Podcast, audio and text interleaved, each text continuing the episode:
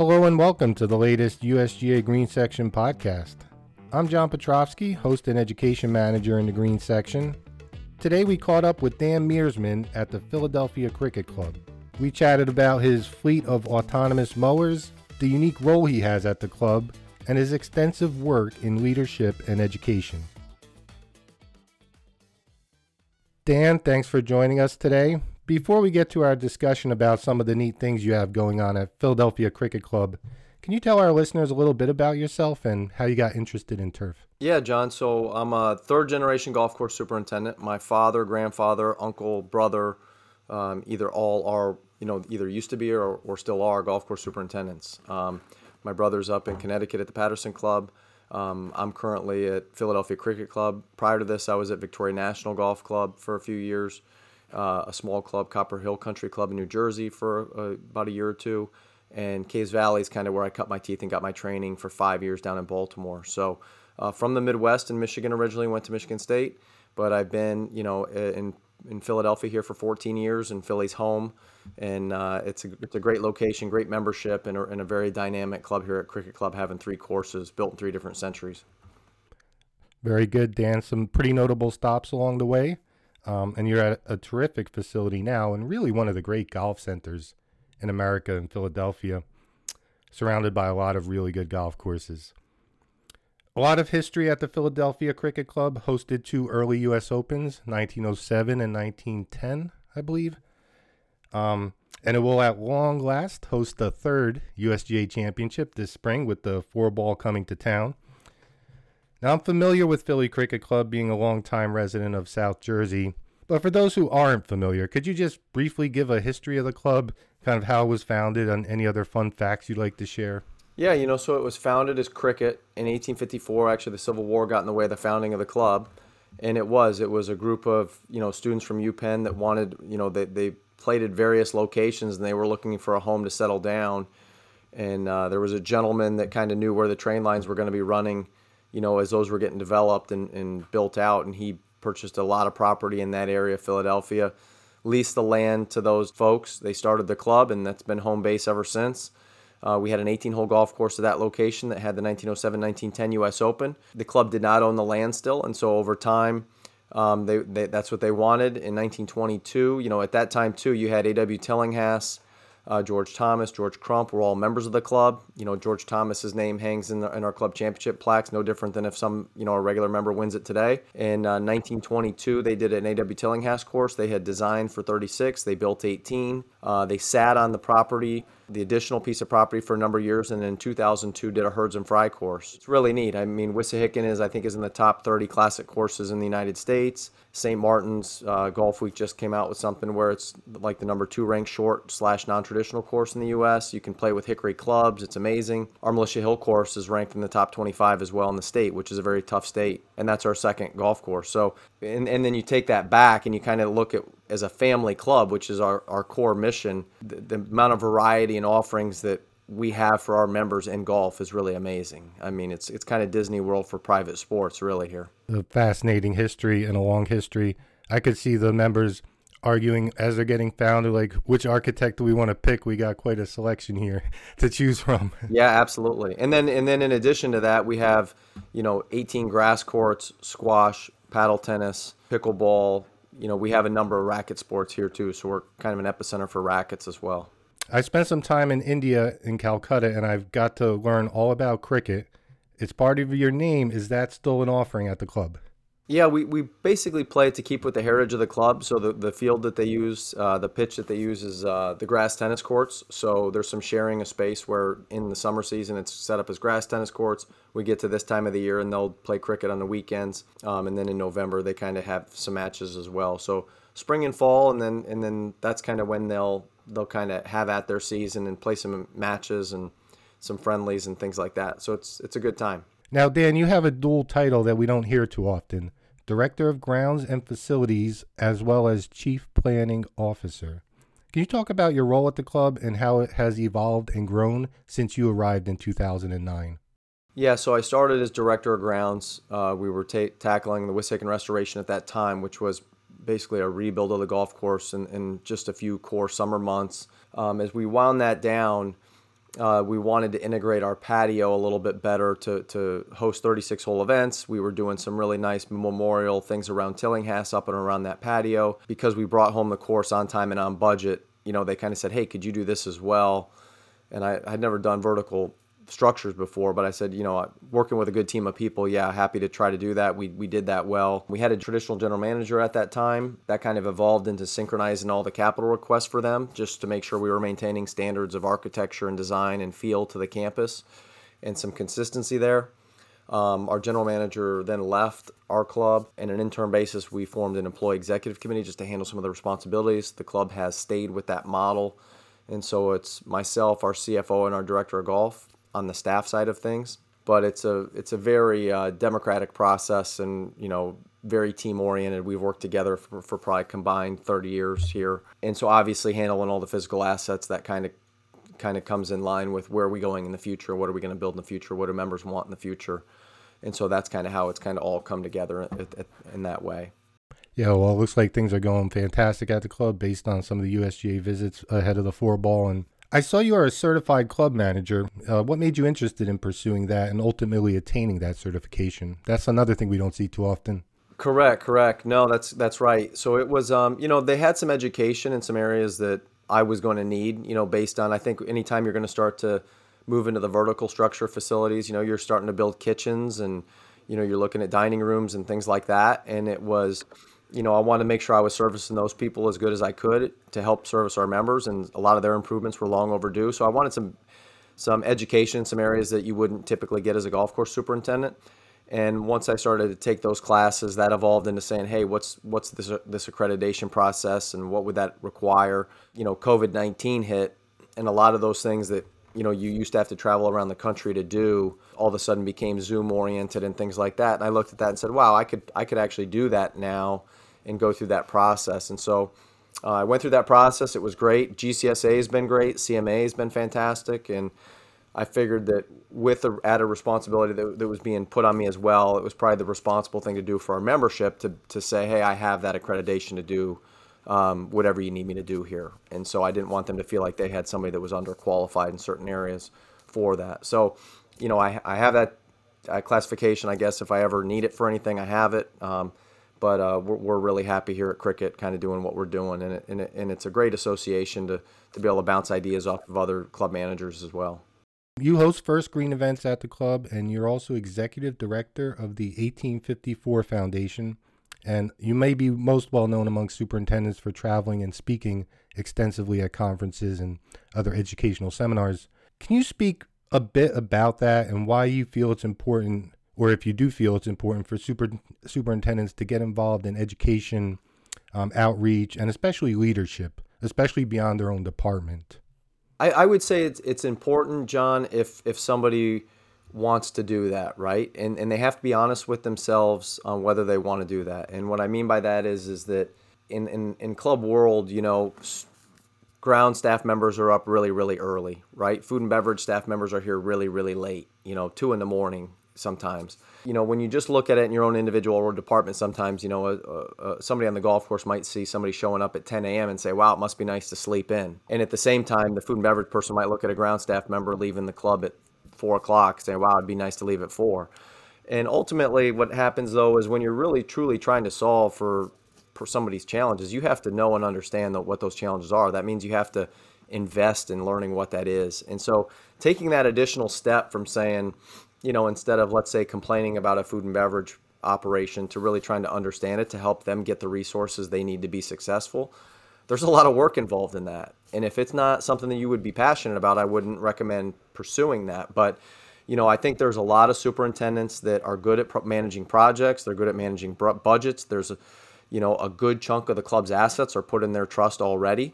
And if they're proven to be responsible with that and they like the team members that they work with and they've been there a while, Um, it's it, it's a very good natural progression for them to uh, take that additional step. So, you know, when you look at the club's, the net worth of the club, you know, I think about it's about approximately eighty-five percent of the net worth of the club is in the physical assets, of which you're managing most of those anyways. So to put on the some of the physical facilities, it's not a ginormous stretch to do that. It's more of the time, you know, you, you're probably going to have some evening committee meetings you know, things like that. You're gonna you're gonna be at the beck and call of a lot more people, and um, as long as you're fine with that, you know, that pursuing that path is worthwhile. Well, that's very well said. Well, we couldn't have you on without touching on Philly cricket's history and also your role there. But the reason we asked you to come on today was to discuss your autonomous mower fleet that you've built at Philadelphia Cricket Club recently.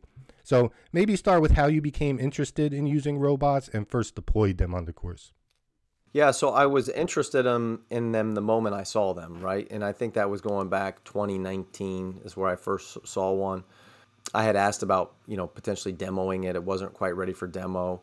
You know, you fast forward the next year, I think I saw one, asked again in twenty twenty. And then in twenty twenty-one, I, I knew that Husqvarna had these kind of home lawn units out there, right? And so we said, hey, where could we start with this in a low risk setting? So the two areas that we had was we have an athletic field that's adjacent to our pool, and we thought maybe the pool complex itself to do that. And if you think about that, that was still when COVID was going, and we started to, you know, it worked out great. It required a little like underground dog wire fence that you put around the outside of it. But what was phenomenal about it was all of a sudden we could mow that field at night. So, you know, in, during COVID, when everybody wanted to be outside uh, doing a f- activity, you know, you really didn't want to have to say, hey, sorry, we're closed for a couple hours because we have to mow this thing. You know, so all of a sudden by doing some night mowing, you really realized the benefit and the true power of being able to mow for ten or twelve hours when you were never on property at that time. Cutting quality was good. The fact that we could program it with sports and activities all day long with no interruption. The fact that it was dead quiet, you know, as far as preserving a natural setting. Those were all benefits to it. And then the one in the pool, we had so much lawn furniture in there at the time. That one just didn't work out with all the furniture in there. But um, I live in a club club-owned home adjacent to the club, so I said, "Hey, put this other one in my in the backyard that I live in, so I can watch this thing all the time." And what was neat about that was I, I, I would see like a deer standing next to this thing, right? So and I'm like, "Wow, that deer is unaffected by, you know, these robots." I'd watch it, you know, "Hey, we forgot to deprogram it, and it mowed some frost. You know, what's the What's the true, you know, how bad did it get or did it not get that bad?" You know, I was able to watch it in a number of different settings in that case. And so at that point, I had full confidence of going onto the golf course with it. And at some point last year, uh, Husqvarna hired a couple of individuals that I knew that ran some national golf products. And I was comfortable enough at that point to when they called me and said, "Hey, you know, I took a new job with this company." I said, "Hey, I'm all, I've already been using their product for a couple years. Let's go with this." I wanted to be early on because I wanted to make sure from a service perspective, we had the attention of of the companies if we needed service or, you know, special pointers and things like that. And just to help us kind of get off and running. But we have thirty-five units now. We have two of the Ceora units. We have a whole handful of the five fifties, but we're mowing about forty percent of our rough with these units right now across all three golf courses. The one Ceora is mowing uh, our bent grass on our grass tennis courts. Um, autonomously. That's important because that is in front of our porch where everybody dines, so that really quiets the experience there. It's been a home run for us. Okay, and what's the breakdown between the models that you have there? How many big guys? Ceora, for those who don't know, yeah. is, is the bigger model you may have seen. And then... Yeah, yeah. So we have, I'm sorry, we have three Ceoras. Like I said, the one is mowing our bent grass at Saint Martin's on the grass tennis courts.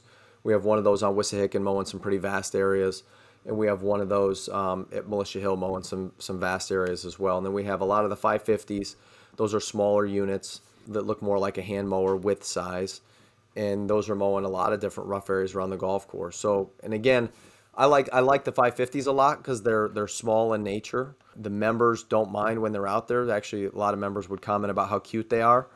But they're really quiet. And because they're quiet and small, it's almost like a squirrel that's, you know, kind of in your area.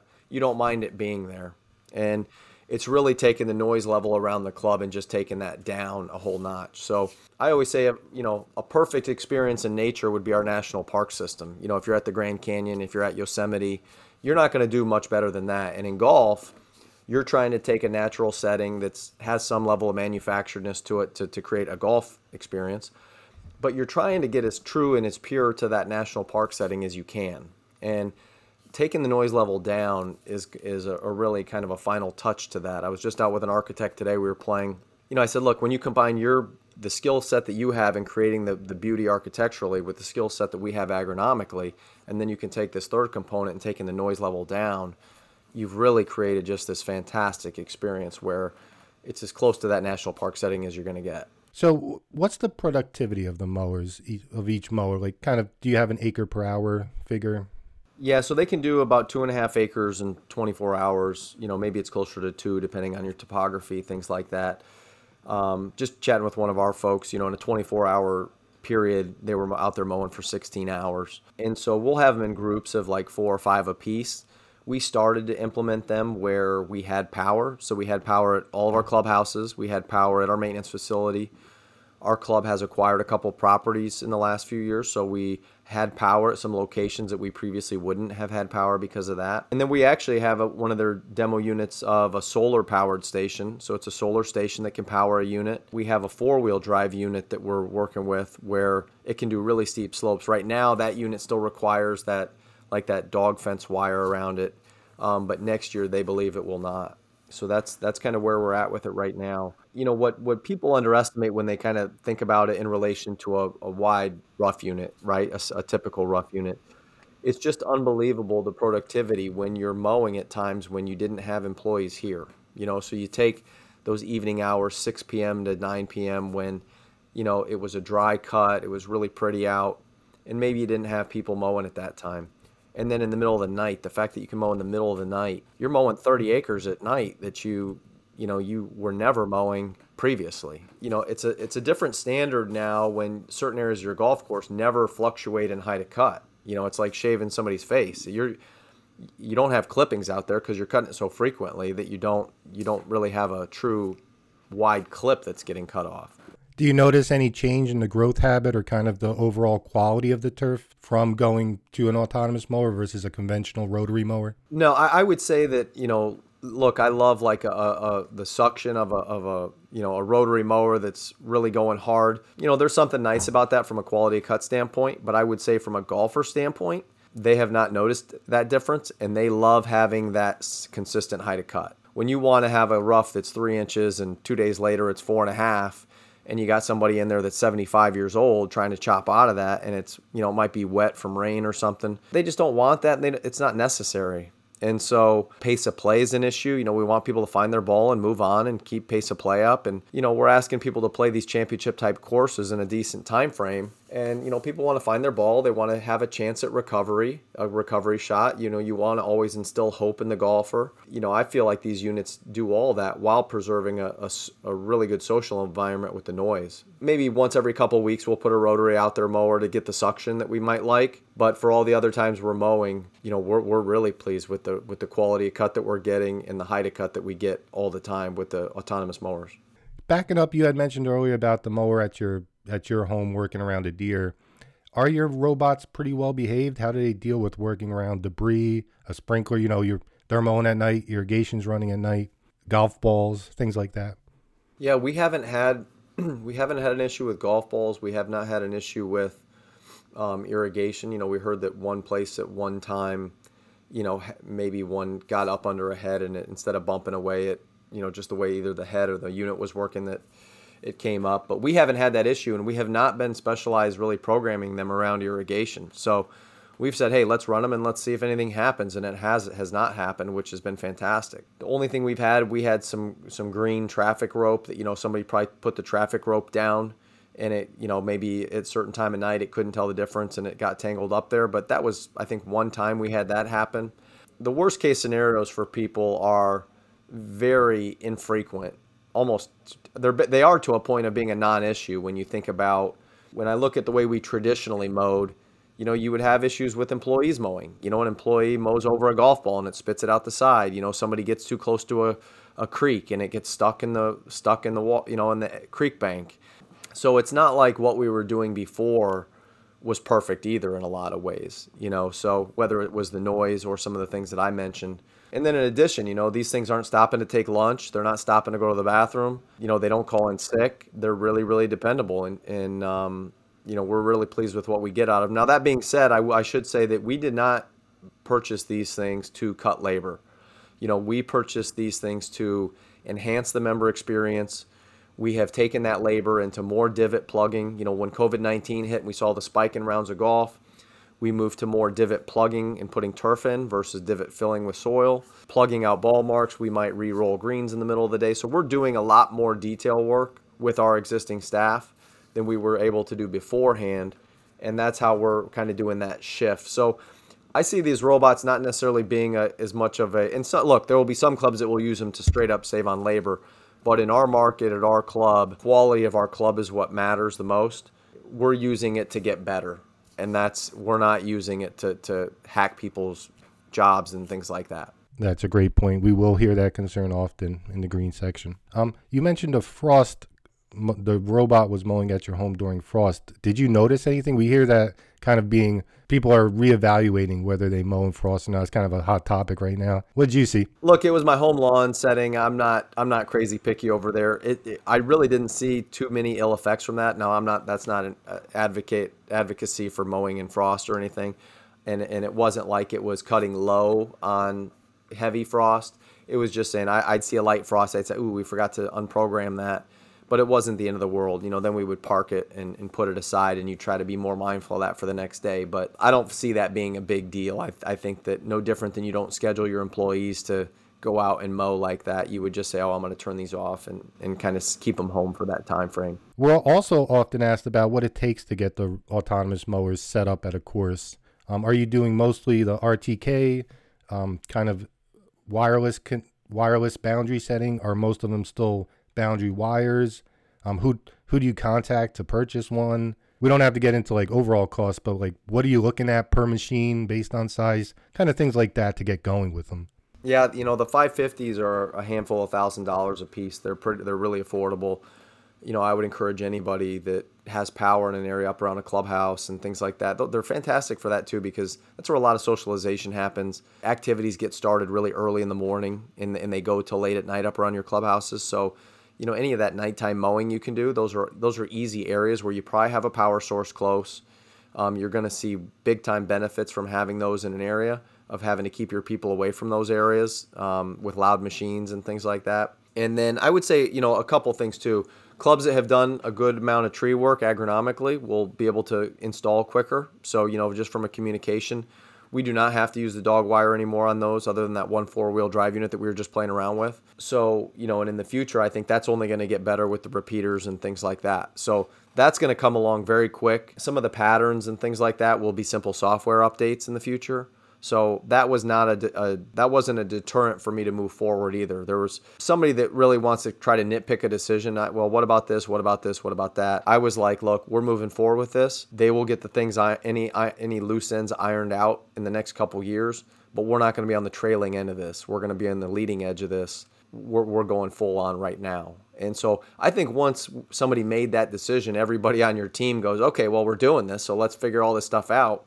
And we got through pretty quick. In some areas of your course, they'll have to go over bridges. And so I would say, you know, small things like where we had a, maybe a little lip on a bridge that probably should have been corrected anyway, so it wasn't a trip hazard to our members. You know, you really needed to make sure that that was flush leading in so the thing went over it smoothly and efficiently. I would say there was a, there was probably five or six things like that that we just wanted to button up proactively before we, we, we engage with these things full scale. It was great information for someone thinking about getting started with them. Did you have to adjust mowing heights or frequency? Yeah, I mean, so you can kind of cut it, you know, whatever, kind of almost whatever heights I would think you would want to. And I, I think it says what here, zero point eight to two point four for a five fifty, right? It's one that if you wanted to go higher than that for some reason, you you just let it go and you would decrease your frequency of cut there. But for us, we've liked that height. You know, we, we tend to mow frequently. So I think there was a time period, maybe we had a really dry May and we started to decrease that frequency just a little bit. Just we didn't want to just, you know, let's say beat it up too much by going constantly. But like it's October right now. The grass is growing pretty good here. It's an eighty degree day in October today. It's beautiful out, but the grass is growing. You know, we're we're kind of on a twenty-four hour mowing. Like I said, twenty-four hours means that it's actually mowing for sixteen hours. It's charging for those other hours. That That's kind of how we have it programmed right now. Dan, what kind of routine maintenance is required as far as blades, battery service, and other wear components, and how would that compare with a conventional mower? Yeah, blades, I would say, you know, I think the recommendation is every few weeks you go out and, and, and change the blades. They're small little blades that you can change out.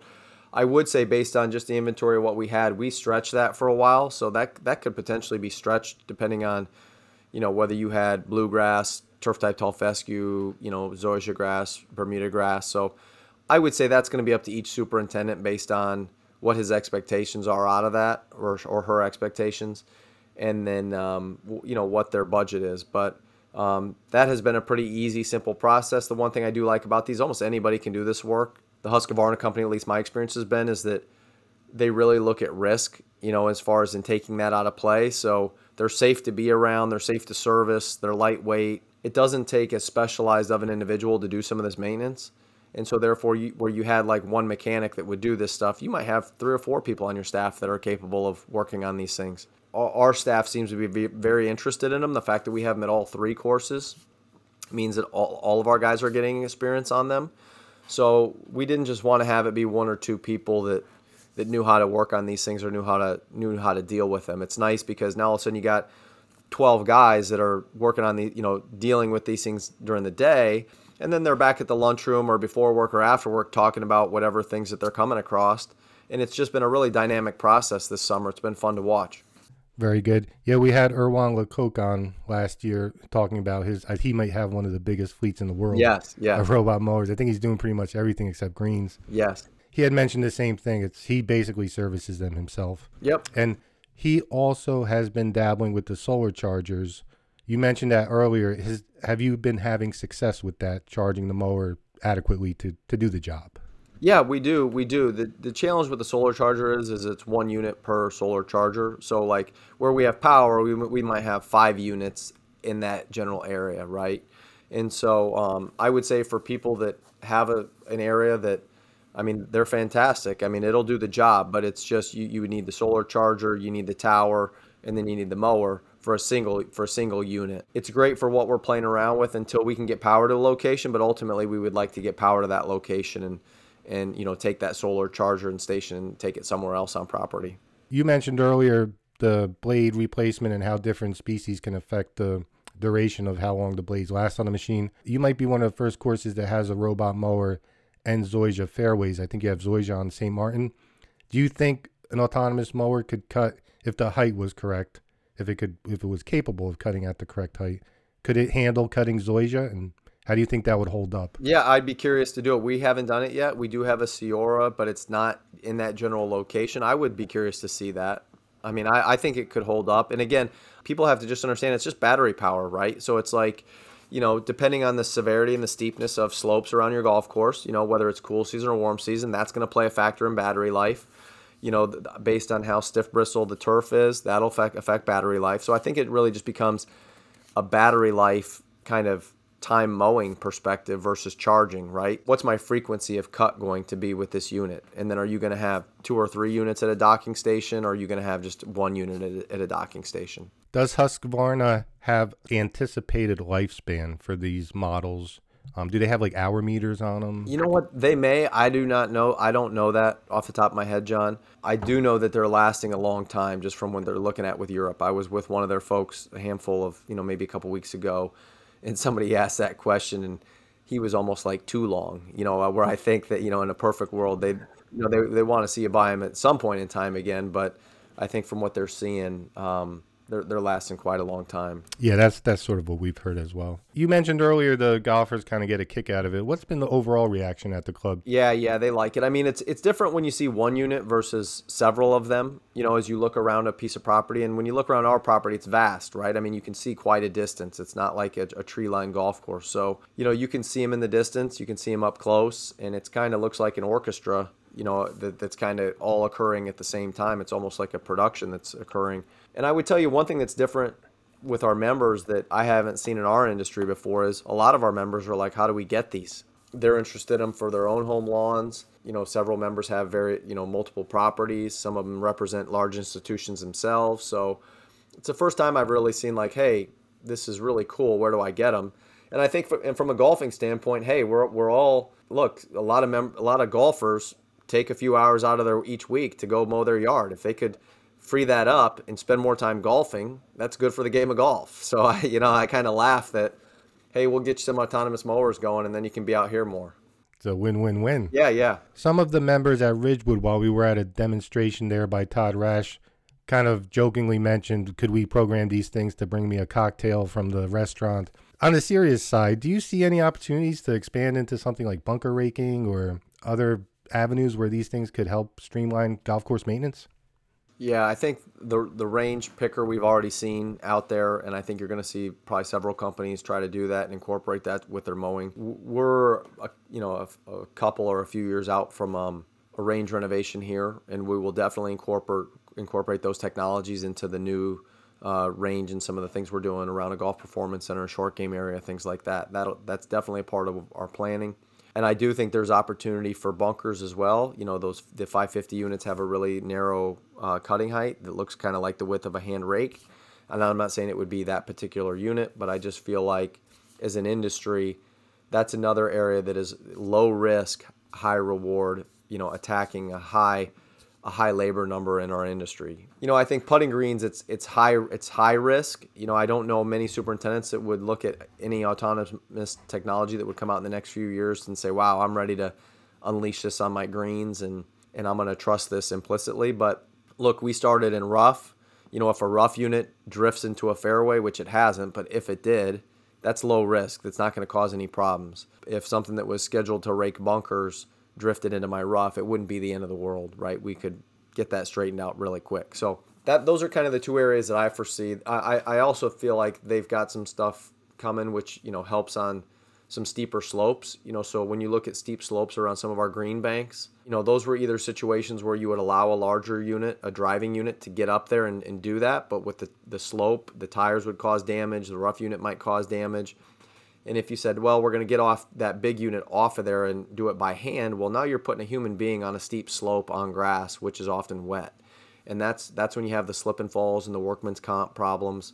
We've seen some examples of some tight areas where we have, we're mowing them autonomously, and the turf is really recovering at a much faster rate because it's a much lighter weight unit that has been going in and out of that area all year versus our bigger units. I'm looking forward to the day when I can take some employees off of some of these steep slopes with some of their hand mowers. That that's that's an area I'm looking at as well that I think is going to be helpful. That's a great point and something where a course could really see a benefit right away. Based on your experience so far, what's one thing you feel autonomous mower manufacturers could do to improve the product? You know, I think people will always be looking at cutting quality, right? Trying to, you know, it, it's... you know, you're you're asking them to do something that's nearly impossible, to have a low-powered unit do something that a high-powered unit can do, right? As far as the suction that's involved in a in a rotary mowing there. Um, I think, you know, power, how long is it mowing versus charging? That'll be, you know, communication actually is going to be clubs that haven't done the volumetry work that we have. Um, you know, they, they have a lot of tree work ahead of them to, to get in a spot where they could do it. And then power, I think power, you know, pulling power to certain courses would be, you know, expensive, and anything that you can do to help solve for that, whether whether it's solar or other, you know, will help clubs go more widespread.